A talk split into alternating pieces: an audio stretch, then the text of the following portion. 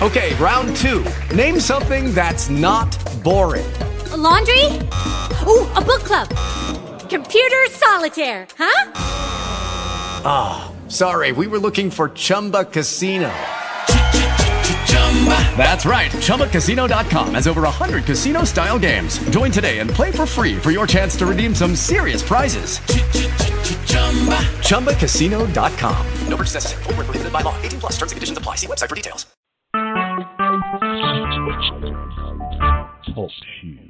Recorded live. Welcome to another episode of TheRobRoyReport.com. This is your host, Rob Roy McGregor. We are going to have a wonderful show about industrial hemp today. I'm looking forward to our many illustrious guests that will be here. And we are going to be discussing all the aspects from seed, farming, all the way to the sale and successful distribution of industrial hemp products. We have a special guest from Three Rivers Market, and he will be discussing the nutritional aspects of hemp seed. We have David Schmitt, COO of Industrial Hemp Manufacturing LLC today, and he will be discussing the process of moving hemp fiber into products. We will also have a special guest from the North Carolina Industrial Hemp Organization, Jeff Cartonia. And then we will also have a special guest from the Tennessee Hemp Association. And she will give us a complete rundown on the realities of Tennessee hemp in our second year of growth. So I'd like to go ahead and that would be Colleen. Colleen, what is your last name, dear? Yeah, it's Colleen Keahey. Okay, awesome. So I'm going to go ahead and let everybody introduce themselves by a round table. Starting with you, Colleen, go ahead and tell us a little bit about you and your organization real quick, and then we can get into everyone else's introductions. And then once we're done with that, then we could just have a free-flowing conversation like we all like to enjoy. Great. Sure. Thanks for that, Rob. Colleen Keahey here. I live in Murfreesboro, Tennessee, and I realized that when Senate Bill 50 passed in Kentucky that I was going to need some help educating legislators about the potential for hemp in the state of Tennessee, and with that went to Washington, D.C., and met up with the Hemp Industries Association and pitched to them to become the first chapter of the national HIA, the Hemp Industries Association. And with that, they allowed me to create the Tennessee Hemp Industries Association, which we started late 2013, and really used the association to communicate supply chain to the legislature. And then from then on moved to educate, and then had overwhelming support where we nearly passed our bill unanimously in both chambers of our state government. So with that, we've progressed, and I've been able to be a liaison to my Department of Agriculture to create the rules and regulations and just really be sort of a wingman for them in terms of bringing the network together. We hold monthly meetings at Middle Tennessee State University, and we just really try to create this network here where we can educate people about hemp and all of its challenges, which there are many. And also since that time, I will mention that I'm also the National Outreach Coordinator for Vote Hemp, and I also work on state policy nationwide. And I'm really excited to announce that Alabama yesterday passed their hemp bill in the House and the Senate. So Alabama is a new southeastern hemp state pending governor's signature. So very good things happening in the southeast. Wow, that's fantastic. I did not realize Alabama was that close to a vote or a bill change. Yeah, so, they were quite quiet about it, actually. They have a wonderful advocate there, McMillan Arrington, who's been doing a really fantastic job, and I think it helps perhaps that he is also the grandson of the former ag commissioner there. So in terms of really having a great network, he knows the people to talk to, so that's quite wonderful for the hemp movement. Wow, fantastic, Colleen. Thank you very much. I'd like to let us hear from the North Carolina Hemp Association introduction. We have with us Jeffrey. Jeffrey, could you tell us a little bit about your organization? And yes, sir. Cool. My name is Jeff Cartonia. I'm the Executive Director of the North Carolina Industrial Hemp Association. We were formulated originally at the beginning of 2015, and our goal was to change the hemp cultivation laws within North Carolina with the provisions of the 2014 USDA Farm Bill. We were successful in, I guess, technically speaking, 11 short months, as it was chaptered in North Carolina law in November of 2015. And there was some stipulations within the working parts of Senate Bill 313 that established the North Carolina Industrial Hemp Commission as an agency underneath the Agriculture Department of North Carolina to adopt the rules and regulations for approval by the Agriculture Department, including the parameters of licensing, application process, et cetera, et cetera. So with that being said, Senate Bill 313 did state that in order for this commission to be founded outside of the state government and or Agriculture Department budgets, somebody had to raise $200,000 to enact that commission. So our association has taken on the responsibility best that we can to be a conduit for the education of the states, the donations that are needed to create this commission. And I can report as of today, we're at $49,901 towards that raise.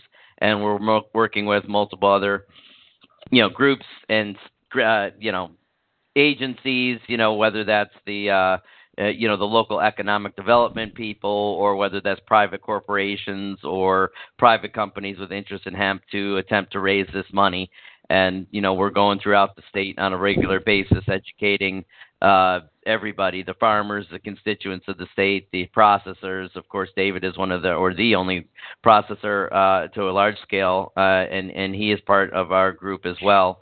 And we are going through everything we can to present the case for hemp in North Carolina. And what is your deadline for raising the $200,000, and what happens if you do not raise that $200,000 by the deadline?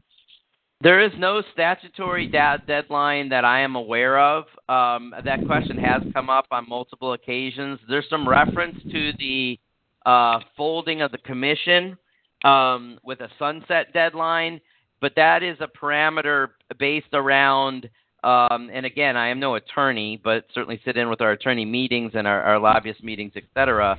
But that is designed, if there's a federal measure that would trump any state necessity for rules and regulations, and essentially the commission was no longer needed per, a working industrial hemp business, or not business, but, industry within the state, the commission would then be folded within 3 months of that time period. But that has nothing to do, there is no deadline on the commission raising of funds, and if it's not raised by X date, that this law is no longer valid. That is not what is happening. That's fantastic news. I'd like us to move to an introduction with our next guest, David Schmitt, who is with Industrial Hemp Manufacturing. David, would you like to introduce yourself and tell us a little bit about your organization and what you're doing? Sure. I'm David Schmitt, Chief Operating Officer of Industrial Hemp Manufacturing LLC in Spring Hope, North Carolina. We are a wholly owned subsidiary of Hemp, Inc. In Las Vegas. We've got here in Spring Hope, North Carolina, we've got the largest natural fiber decortication facility in the United States. Once we're fully operational, we'll have the ability to process in excess of 40 million pounds per year of raw hemp stocks. The markets that we'll be going after initially will be manufacturing low circulation materials for the gas and oil drilling industry. We'll be making those products out of the herd of the stock. We've also got a family of absorbent products to clean up chemical and oil spills, and then of course the fiber. We've signed agreements with textile companies to manufacture clothing out of the fiber.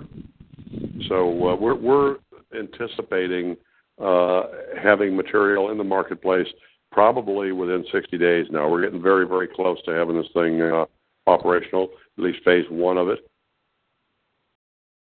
So you are able to receive hemp from other states at this time, or just North Carolina hemp? Well, we're starting with North Carolina, but we have the ability from to bring material in from neighboring states as well. And is your for those listeners who don't know the lingo, could you define what a decorticator is and what the term herd is? Decortication is a process where, if you look at the hemp stock, approximately the outer 30% is the fiber. The fiber is what's used in the textile industry, the automotive industry. The herd of the stock is the inner core, approximately the inner 70% of the stock. And herd can be turned into what type of products? Numerous products. Herd is used in, there's literally thousands of different products can be made. Hempcrete, for example, is made with the hemp herd, and then they put some lime in with it and some water. The herd is what I use to make the lost circulation materials. There's just a multiple different uses of products that can be made out of the herd. One of the more common ones is animal bedding, such as horse bedding and small animal bedding. It's a very, very absorbent product. So like hamsters, the bedding you can buy at pet supply stores for just small animals and horses and cows, like straw, you can use the bedding for that? Is that what you're saying? Well, it's typically what if we were selling a horse bedding made out of hemp herd, typically what you're displacing is a product today that is, wood shavings is what they put in the stall. The problem with the wood shavings is that they're not very friendly to the horse's respiratory system.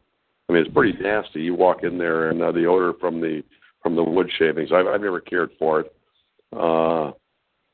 And the thing with the hemp herd is that it lasts so much longer, although it's more costly initially.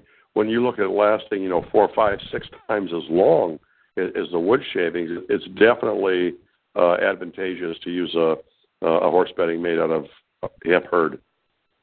So it really soaks up liquids like horse urine, oil spills from the I heard that you were with the BP process and the cleanup that we experienced in the Gulf when the BP had that horrible accident. Yeah, the deep water horizon explosion in the Gulf. We spent a good bit of time down there with our products. Now I'd like to move to our next guest, Jason Jedi. I'll let him pronounce his last name. He's our special guest from my local Knoxville co-op, and he has worked in food services, and I'd like to let him describe a little bit about nutritional hemp seed. Hi, yes, thanks, Rob Roy. I worked at the local food co-op here, and actually in the wellness department for the last 3 years. So I'm a little familiar with the food. We have hemp hearts. They're shelled hemp seeds. Extremely high protein, omega-3, 6, 9s, all that stuff you get from fish oil.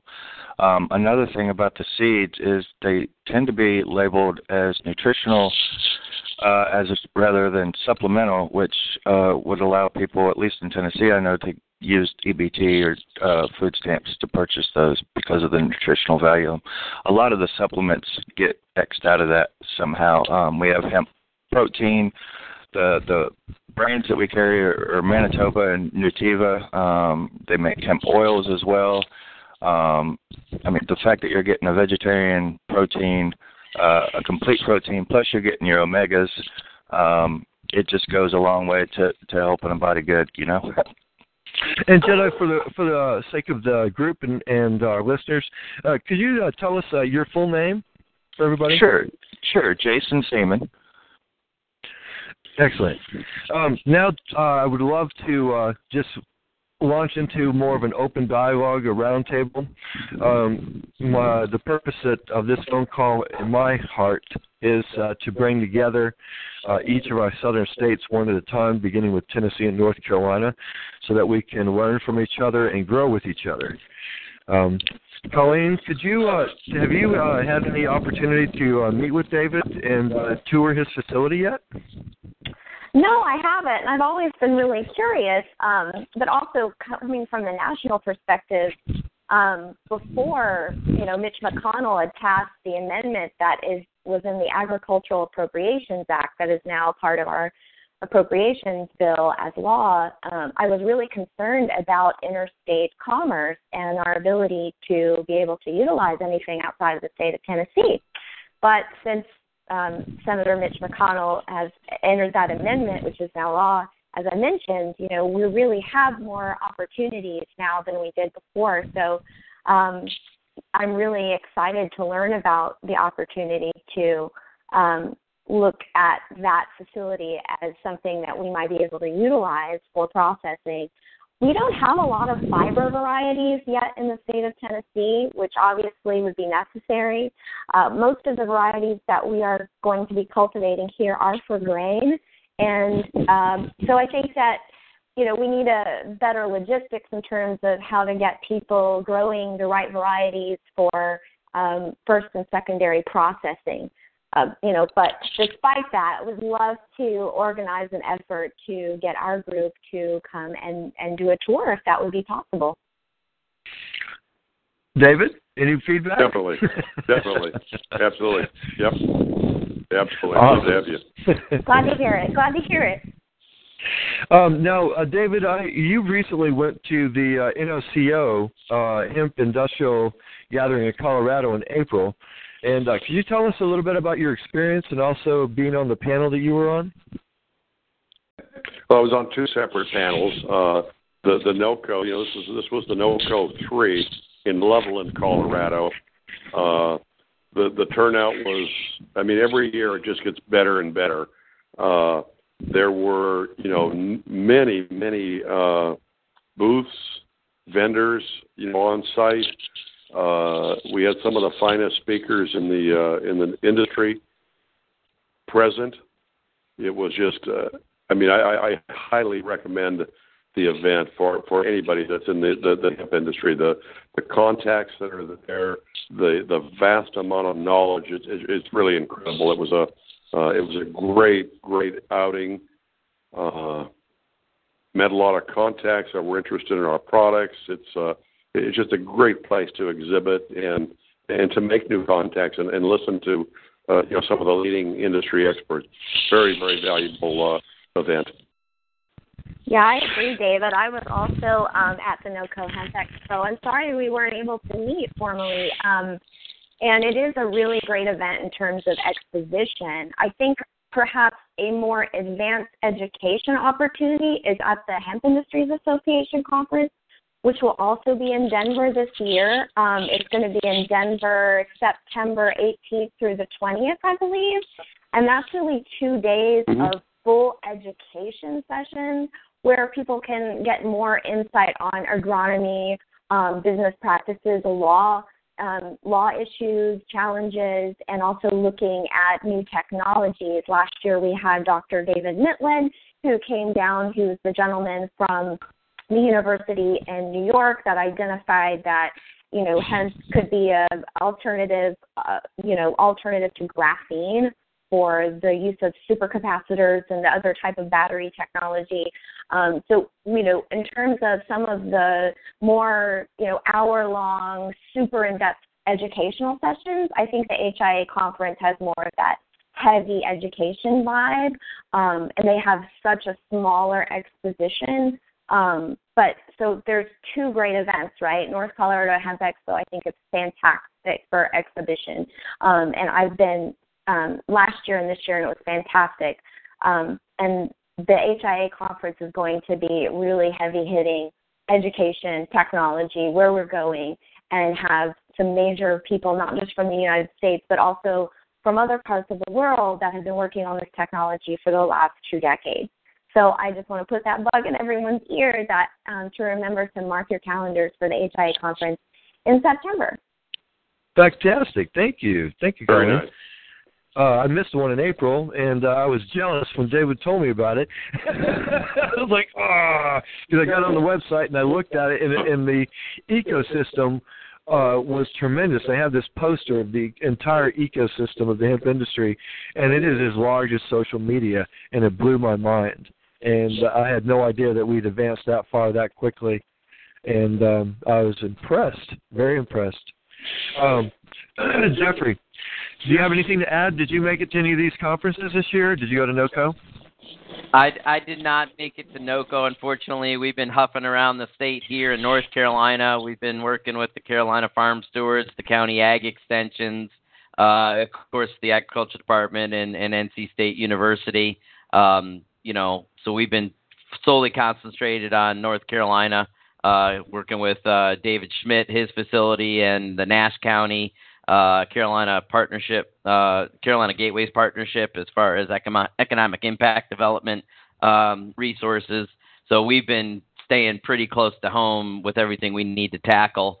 I did attend HIA in Kentucky. I believe it was around the same weekend that we passed our law. I recall being there. I think it was September 26th, 27th, 28th, or something like that.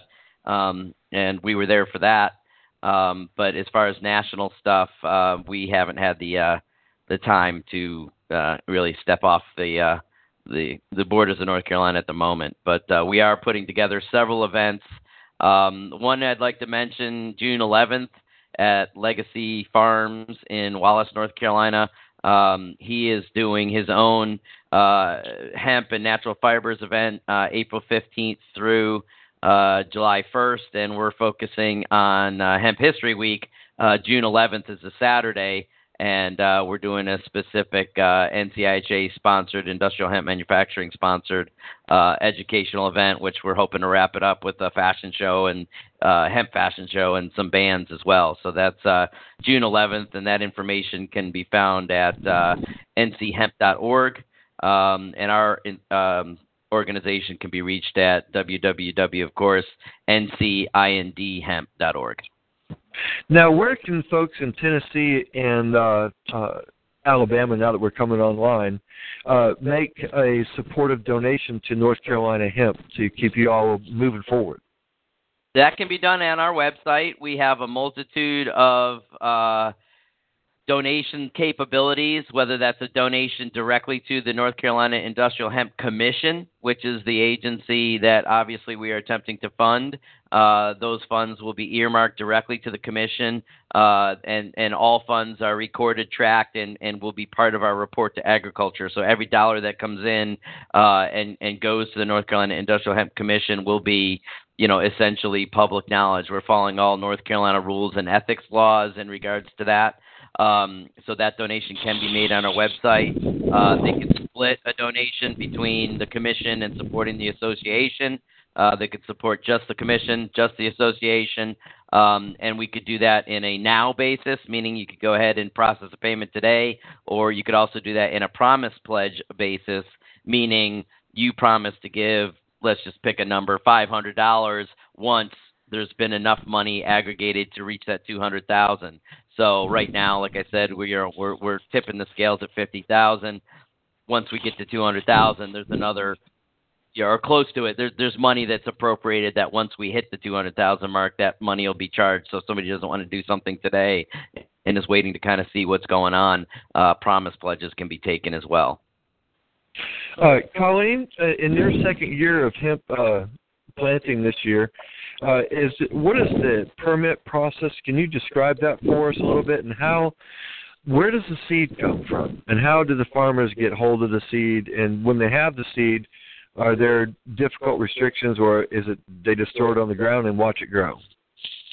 Sure, yeah. So we have online, if you just were to Google Tennessee hemp, the Department of Agriculture's website is going to be the first that comes up. And on that website, then you can access the application, and you can also review the rules and regulations, and you'll also find a memorandum of understanding, which has to be also signed and submitted at the time of application.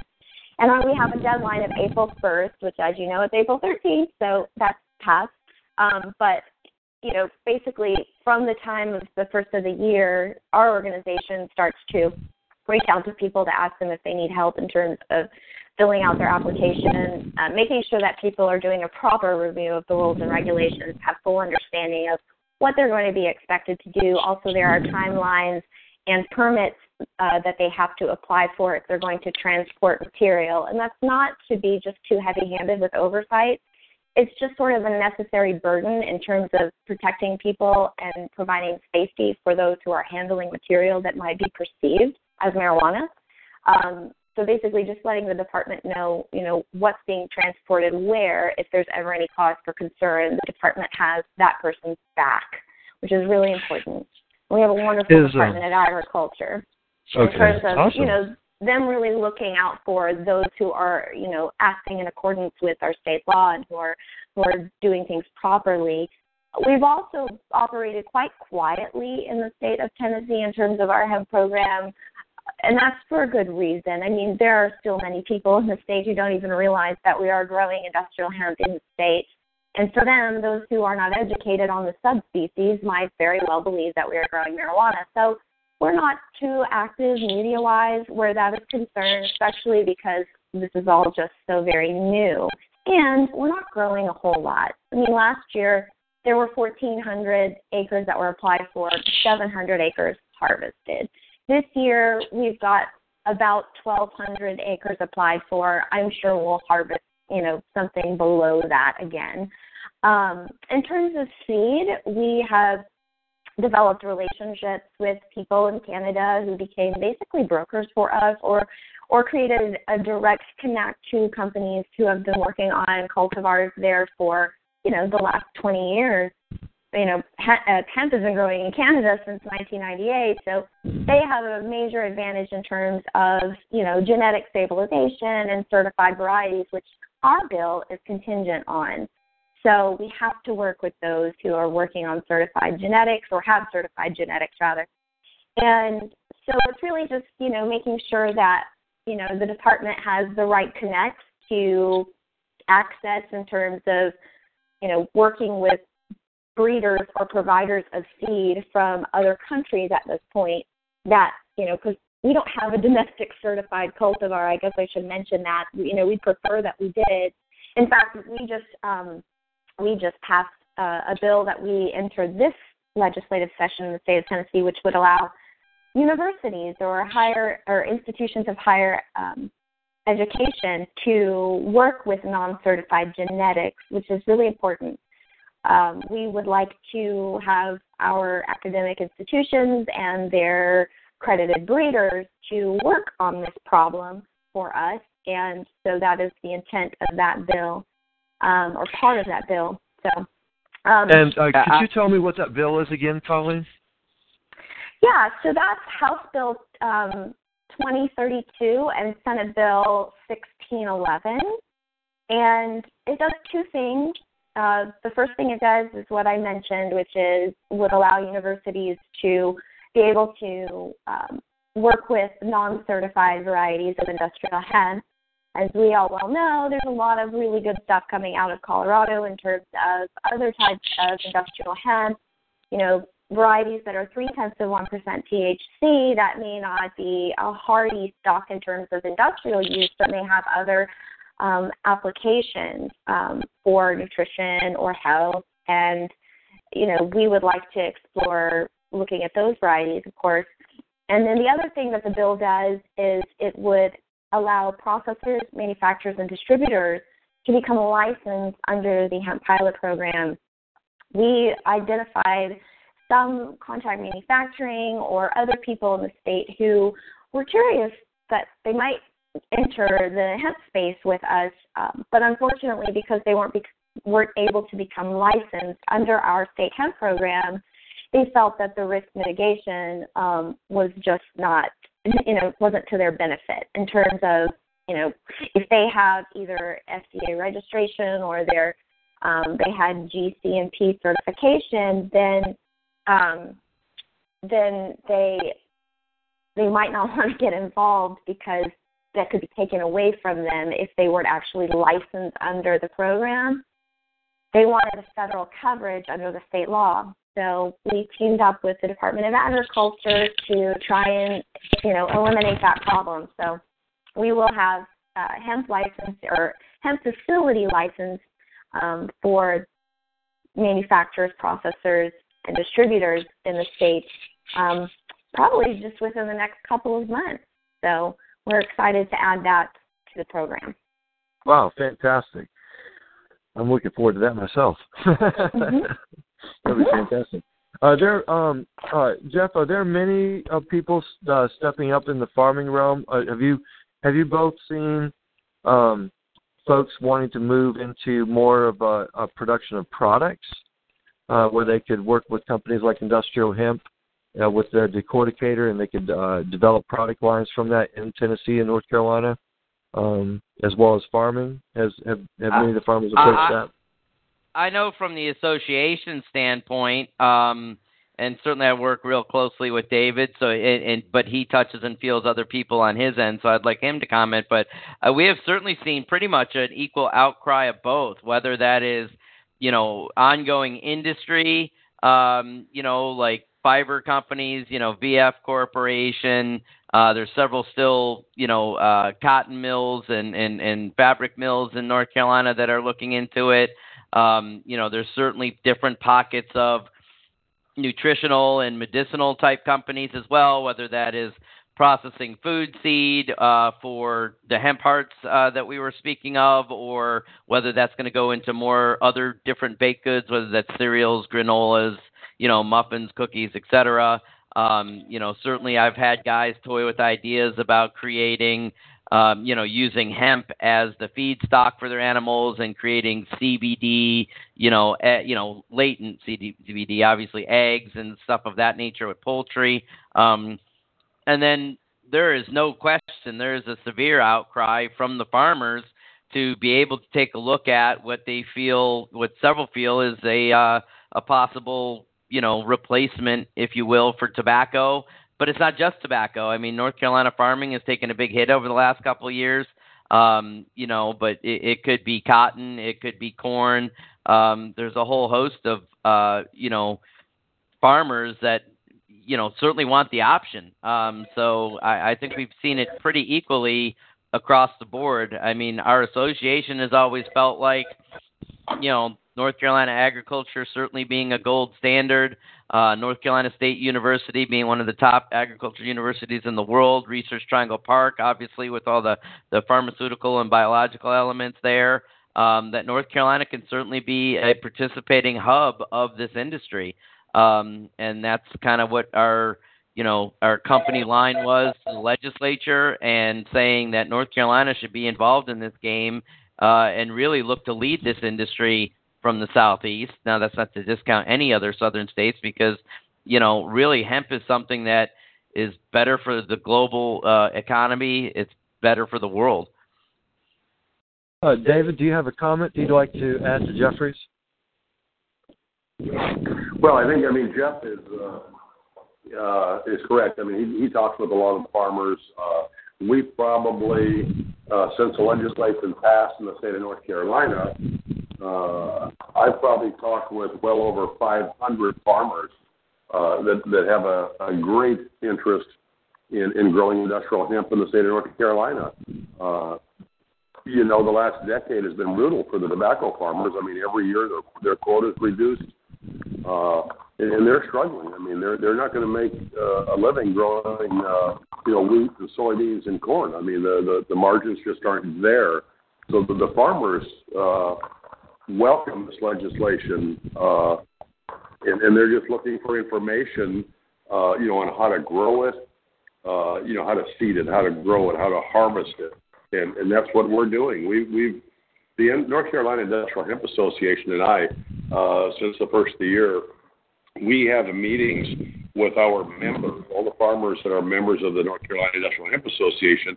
We get together at our facility here in Spring Hope and update the farmers on where we're at with the current legislation, the status of the legislation, as well as the commission being formed, our fundraising efforts. But the NCIHA and industrial hemp manufacturing, I mean, we're here to help the farmers and educate them, and you know, we want them to prosper as well. So there is a definite interest from the North Carolina farmers, you know, a lot of interest in growing industrial hemp. As soon as the commission's been formed, the rules and regulations are in place, seed certifications in place, and we can go forward. Maybe Colleen will be able to help you on the permit process and learning how to establish that relationship within the Department of Agriculture. We seem to be pretty successful in that front. Also, I'd like to mention that I learned that in our University Extension Ag division, run by Eric Walker, that he is a tobacco specialist that is being trained and learning more about hemp from Dr. David Wheeler up in Kentucky, who has the Appalachian Hemp study organization up there that they're working on. My next question is more or less for the farmers and directed to David. David, if a farmer wants to sell his hemp to you, does he need to organize with other farmers from Tennessee and ship together, or how? And what would you pay for, and for how much of the hemp? So, what would be the what would that scenario look like if a Tennessee farmer decided that they'd like to sell you their hemp at the end of this harvest? Well, I think that at the beginning of the harvest that we would enter into negotiations. We would determine what the market value of the hemp stock is once the seed has been harvested, and then we'll commit to a certain number of pounds from each farmer, just as we'll do in the state of North Carolina, and you know, they'll deliver to our facility here in Spring Hope, North Carolina. It'll have to be baled per our specifications. But I definitely see that happening this year. Oh, fantastic. So you were mentioning before in conversation with me that they would need to do square bales. So could you walk us through that process of decorticating? That is correct. If they need to have the buds and the leaves removed from the stock before shipping across state lines, is that the process? That is correct. So if the hemp is growing in the field and they need to harvest it like hay, like my dad had a hay baler, and he would we'd let the grass grow all summer, and then we'd take the hay baler out and we'd cut the grass and we'd bale hay, and then we'd throw the bales of hay up in the barn to feed the horses all winter. And it was a pretty straightforward process. We cut it down, we let it dry. Can you describe what that looks like? From a hemp perspective, like if they cut down the hemp, is there a special machine that can debud, de-leaf, and put it in the square bales? I'm not sure what that looks like. Well, no, what I prefer to do, I prefer that the hemp stock defoliate in the field. So the first process is, they would go in, they would harvest the seed. And once the seed was harvested, we go ahead and we cut the stalk, let it lay there, and then what we're looking at is moisture content. Once the moisture content is down in the 10, 12% range, then we go ahead and bale it in the large square bales, and we're ready for to transport it. Oh, that seems simple enough. It uses. All the machinery we're looking at is traditional farming machinery. It's no different than you'd harvest wheat straw with. Now, I did get the opportunity when I toured your facility to see the portable decorticator that you all will be marketing out to farmers. How does that fit into the process of, is that between removal of seed and before square baling? No, once the seed has been harvested and the stalks have been cut, the portable decortication system is for use by farmers, small farmers, a guy that's growing 5, 10 acres, 20 acres, maybe 30 acres. It's definitely not going to be for somebody growing 500 acres because the output of it is not great enough. Our large decortication system here will process over 40 million pounds a year. The little one that we have, the little portable for use out in the smaller hemp fields, I mean, you know, that thing, I mean, we're talking, you know, maybe, you know, a couple thousand pounds a day. Yeah, big difference. But what it does is once it's been decorticated, it makes it a lot more feasible to transport it from one or two states away. Colleen, has anyone been discussing with you and your association different maybe processing centers like co-ops, maybe a co-op in Nashville, a co-op in Chattanooga, and a co-op in Knoxville for aggregating for the farmers and then shipping like large distributed loads to a facility like David's? Is that has that been discussed? No, I wouldn't say we're even close to that point yet. You know, because we haven't really identified any opportunities for processing, really. You know, that's just not been something that has been discussed. So, you know, to be able to move forward, being thoughtful that, you know, there may be opportunities out there that are in neighboring states is a huge opportunity that we recognize. But, yeah, that hasn't been a conversation so far, again, because, I mean, given last year, we were told that, you know, we shouldn't be moving any material out of the state. And that's, you know, at least changed for now. I mean, the unfortunate thing is that, you know, the interstate commerce provision of the Appropriations Act is something that has to happen annually. So, you know, not having too much of a long-game confidence in the stabilization of opportunity is really problematic for the industry. We hope that, you know, the federal efforts will help change that soon. I guess I should probably mention that we all need to be supporting the Industrial Hemp Farming Act, which would effectively define industrial hemp, you know, as a separate subspecies from marijuana, thereby removing it from the Controlled Substance Act entirely, and states that have legalized hemp. So for all of us, you know, if we were able to pass Senate Bill 134, we would really be looking at, you know, major bolster to all of our efforts. And not having to worry about scheming, you know, how do we navigate the legislative framework with which we're acting in, which is super complex, state to state, but also because the federal permissions are so limited therein. So it's just, we're everything's kind of up in the air, and I know that was a long answer to your question, but these are all the things that like really long answers. Yeah, we really need to be working on, you know, our you know, all of these different things so that we can have more of the opportunity to work together. And again, you know, we want to have these discussions. We, you know, I will definitely reach out to David and we will try to get something going because this is huge. I mean, just to be involved in this conversation right now is really important so that, you know, we can make something happen between, you know, now and in the future in terms of coming make a visit and having more of a relationship within the Southeast. But, yeah, this interstate transport thing is very new, and so we're happy to have it, but it's an annual thing that will have to be resubmitted every time that they go to pass appropriations.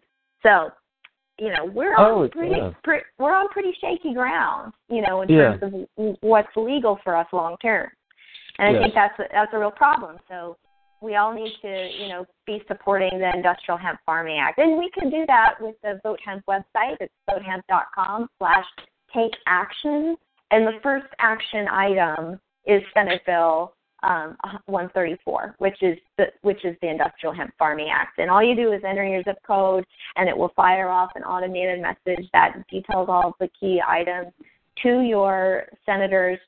And if your senators are already a co-sponsor, it sends them a wonderful thank you note and encourages them to engage their colleagues in a discussion to educate them about why this bill is so critical.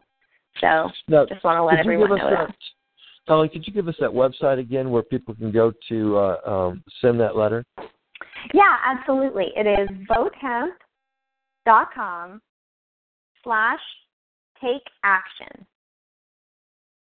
Excellent. Is there a possibility of encouraging both you and Jeffrey and Kentucky and Alabama to develop a monthly Southeastern Interregional Meeting where the industry can form and have these conversations and be abreast of each other's needs and support one another. Yeah, absolutely. I think monthly would be overkill. I know how much effort I put into just doing monthly statewide. But, okay, so maybe quarterly? Maybe, exactly. Quarterly, or, biannually, something like that where we can really work together for sure. Like a Southeastern Summit maybe? I think that's beautiful. Southeastern Hemp Summit. That would be fun and great. Yes, that would be great. Well, I just wanted to thank all of you for giving me your time and being so open and sharing. David, I wanted to thank you for the tour of the facility, and Jeffrey for giving me such a spontaneous introduction to David when I was when I kind of dropped in on you like an eagle. Without any warning. We're used to bobbing and weaving, and I would like to put an extra shout-out to David. Thank you for getting Rob on that tour. And, it was an unplanned event, but that's okay. Well, it worked out very well. I'm glad that Rob got to see the facility we've got here in Spring Hope. We're very proud of what we've built. And as I stated earlier, we're very, very close to getting Phase 1 online and start moving some product through this facility. So, glad you made it over here to look at what we've done and all the hard work we put into this thing, Rob. Yeah, it was impressive, and it gave me an instilled hope. So before I close, I did want to ask you, David, about investing in your company. How does someone get involved in that? Is there a website you have that we can go to invest in your hemp company and to help you grow? I mean, our stock is sold over the counter. It's hemp, HEMP. As I stated, Industrial Hemp Manufacturing LLC is a wholly owned subsidiary of the parent company, Hemp, Inc. in Las Vegas. Like I say, it's traded over the counter. Absolutely, anyone can purchase stock. And what is your parent company like, just for our listeners, so they know a little bit about the parent company? Well, Hemp, Inc. started years ago as a consulting company. And when the opportunity arose a couple of years ago to purchase the largest natural fiber decortication facility in the country, Hemp, Inc. stepped up to the plate. They purchased the machinery. We then looked for a new home for it. We were successful on bidding for all of the machinery, but we were outbid on the building and property. It was far more than what we needed. I mean, there was 100 acres and in excess of 100 acres and 150,000 square foot of warehousing, and it was a lot more than we needed. So we elected to relocate in Nash County, North Carolina, and we moved the machinery, the raw material, and now we're assembling everything and getting very close to becoming operational here. And can you describe to us Spring Hope and your host community to us a little bit and how they've received your experience? Sure. Spring Hope is about, 20-25 minutes east of Raleigh, just off of Highway 64. Spring Hope is a small town. Its population is approximately 1,300. The largest city close to us were, 6 miles away maybe from Nashville, Tennessee, Nashville, North Carolina, and then, of course, just a few miles from that is Rocky Mount, where our facility is probably 10 miles from Interstate 95. We're about 90 minutes from the port of Norfolk, Virginia. We're about the same distance from Wilmington, North Carolina. But a very substantial portion of the material we sell is going offshore, the Middle East, South America, and locations around the world, and it's all shipped on, ocean, cargo containers. So our location is absolutely ideal. I mean, with the two ports 90 minutes away, I mean, it's the location is perfect here. The community has been very helpful. The local Chamber of Commerce. Our legislators here in the state of North Carolina have been very supportive. I mean, I can't say enough for all the help that we've received since we made the decision to locate the facility in Nash County, North Carolina. That's fantastic. And is this community, are they hard-pressed for jobs? Is it a vibrant community? Yes. Is it a suburb of Raleigh? Can you describe us the actual community itself? Yeah, we sit right in the middle of a farming community. Even though we're only about 20 minutes east of Raleigh, once you get out of Raleigh, I mean, from here to the coast, there's a lot of farming in this part of North Carolina, and like I say, it's like a small town. Yeah, that's fantastic. So it's like driving from outside of Knoxville, headed towards the mountains, where it turns into farm country, like in Cox County and Dandridge. Exactly. Okay. Exactly. Fantastic. And Jeffrey, what is what is North Carolina's agricultural department like? The internal realities of do they take hemp seriously right now, or what would it take for them to sit up and notice hemp? Are they?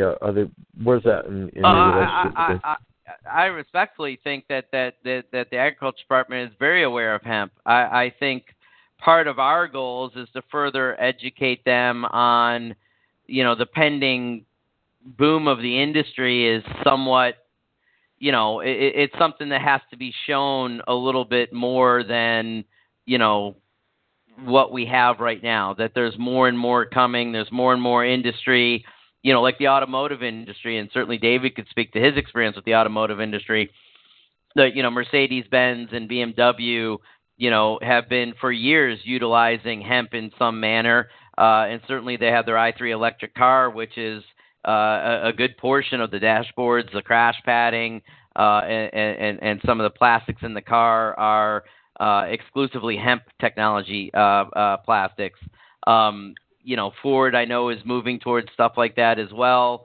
There's certainly a Canadian company that designed a plane that is manufactured out of hemp and runs on hemp fuel. And wow.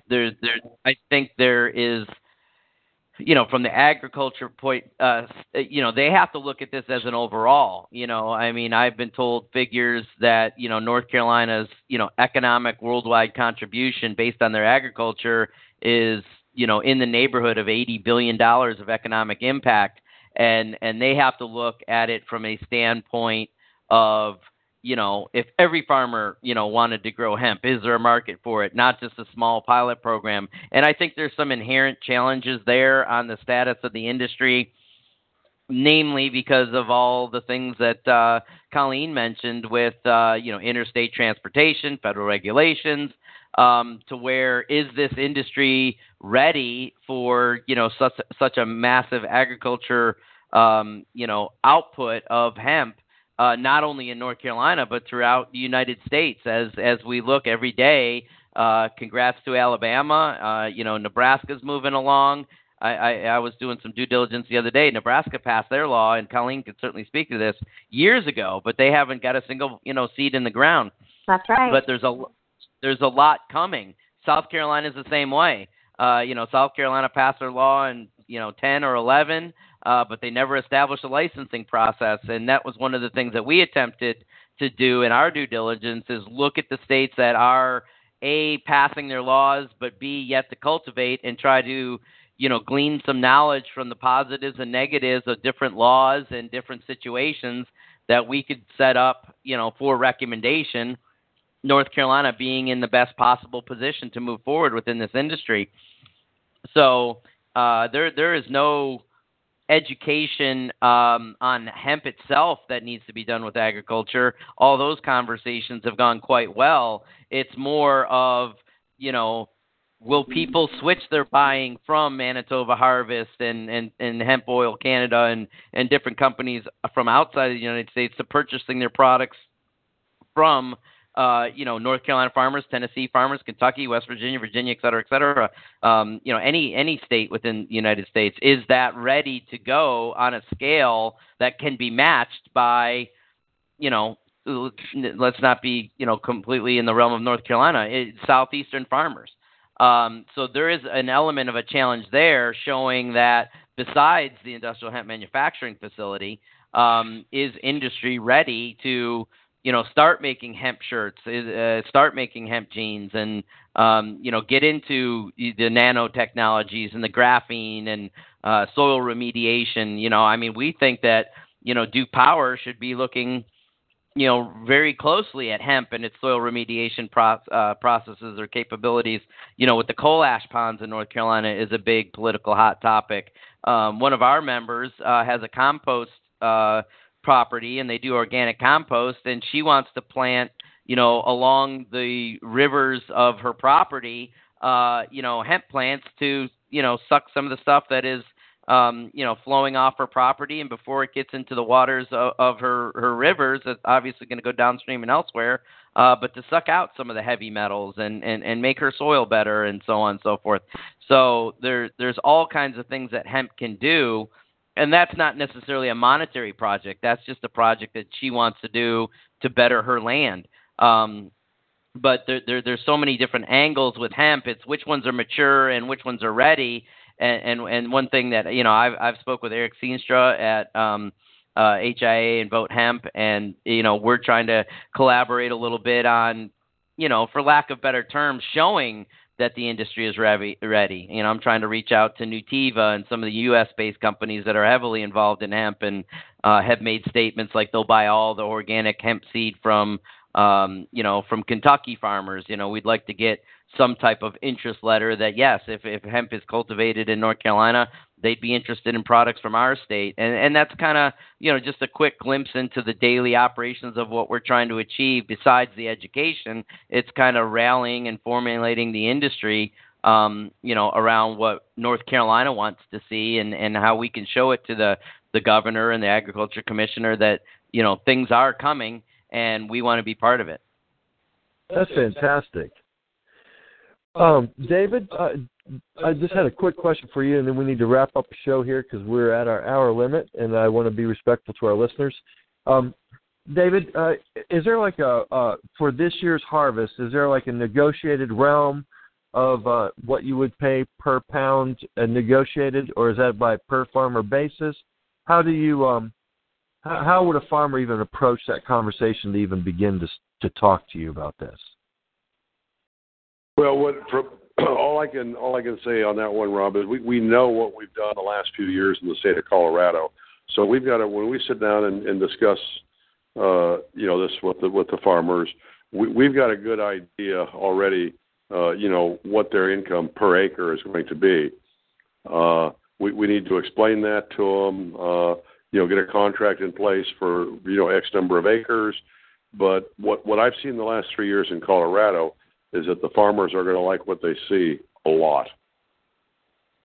Well, with that note, I am going to say yes. Well, thank you, family, for everyone's attention. Thank you from our Three Rivers Market, and thank you from our Tennessee and our North Carolina hemp industries. I'd like to my heart goes out to all of you and the amazing hard work that you all are doing. I know you all are overworked and underpaid, but this is definitely the green golden future. Right on. And, yeah. So, thanks, Rob. You're welcome, guys. And so listeners out there, look forward to hearing you all's feedback. Please reach out to our guests in their daily capacities and learn as much as you can about the growing southeastern hemp industry. It is coming. Thank you, everybody, for joining me on the call today, and I'll probably touch base with y'all individually. If y'all could send me... With the Lucky Land Slots, you can get lucky just about anywhere. This is your captain speaking. We've got clear runway and the weather's fine, but we're just going to circle up here a while and get lucky. No, nothing like that. It's just these cash prizes add up quick. So I suggest you sit back, keep your tray table upright, and start getting lucky. Play for free at LuckyLandSlots.com. Are you feeling lucky? No purchase necessary. Void where prohibited by law. 18+ terms and conditions apply. See website for details.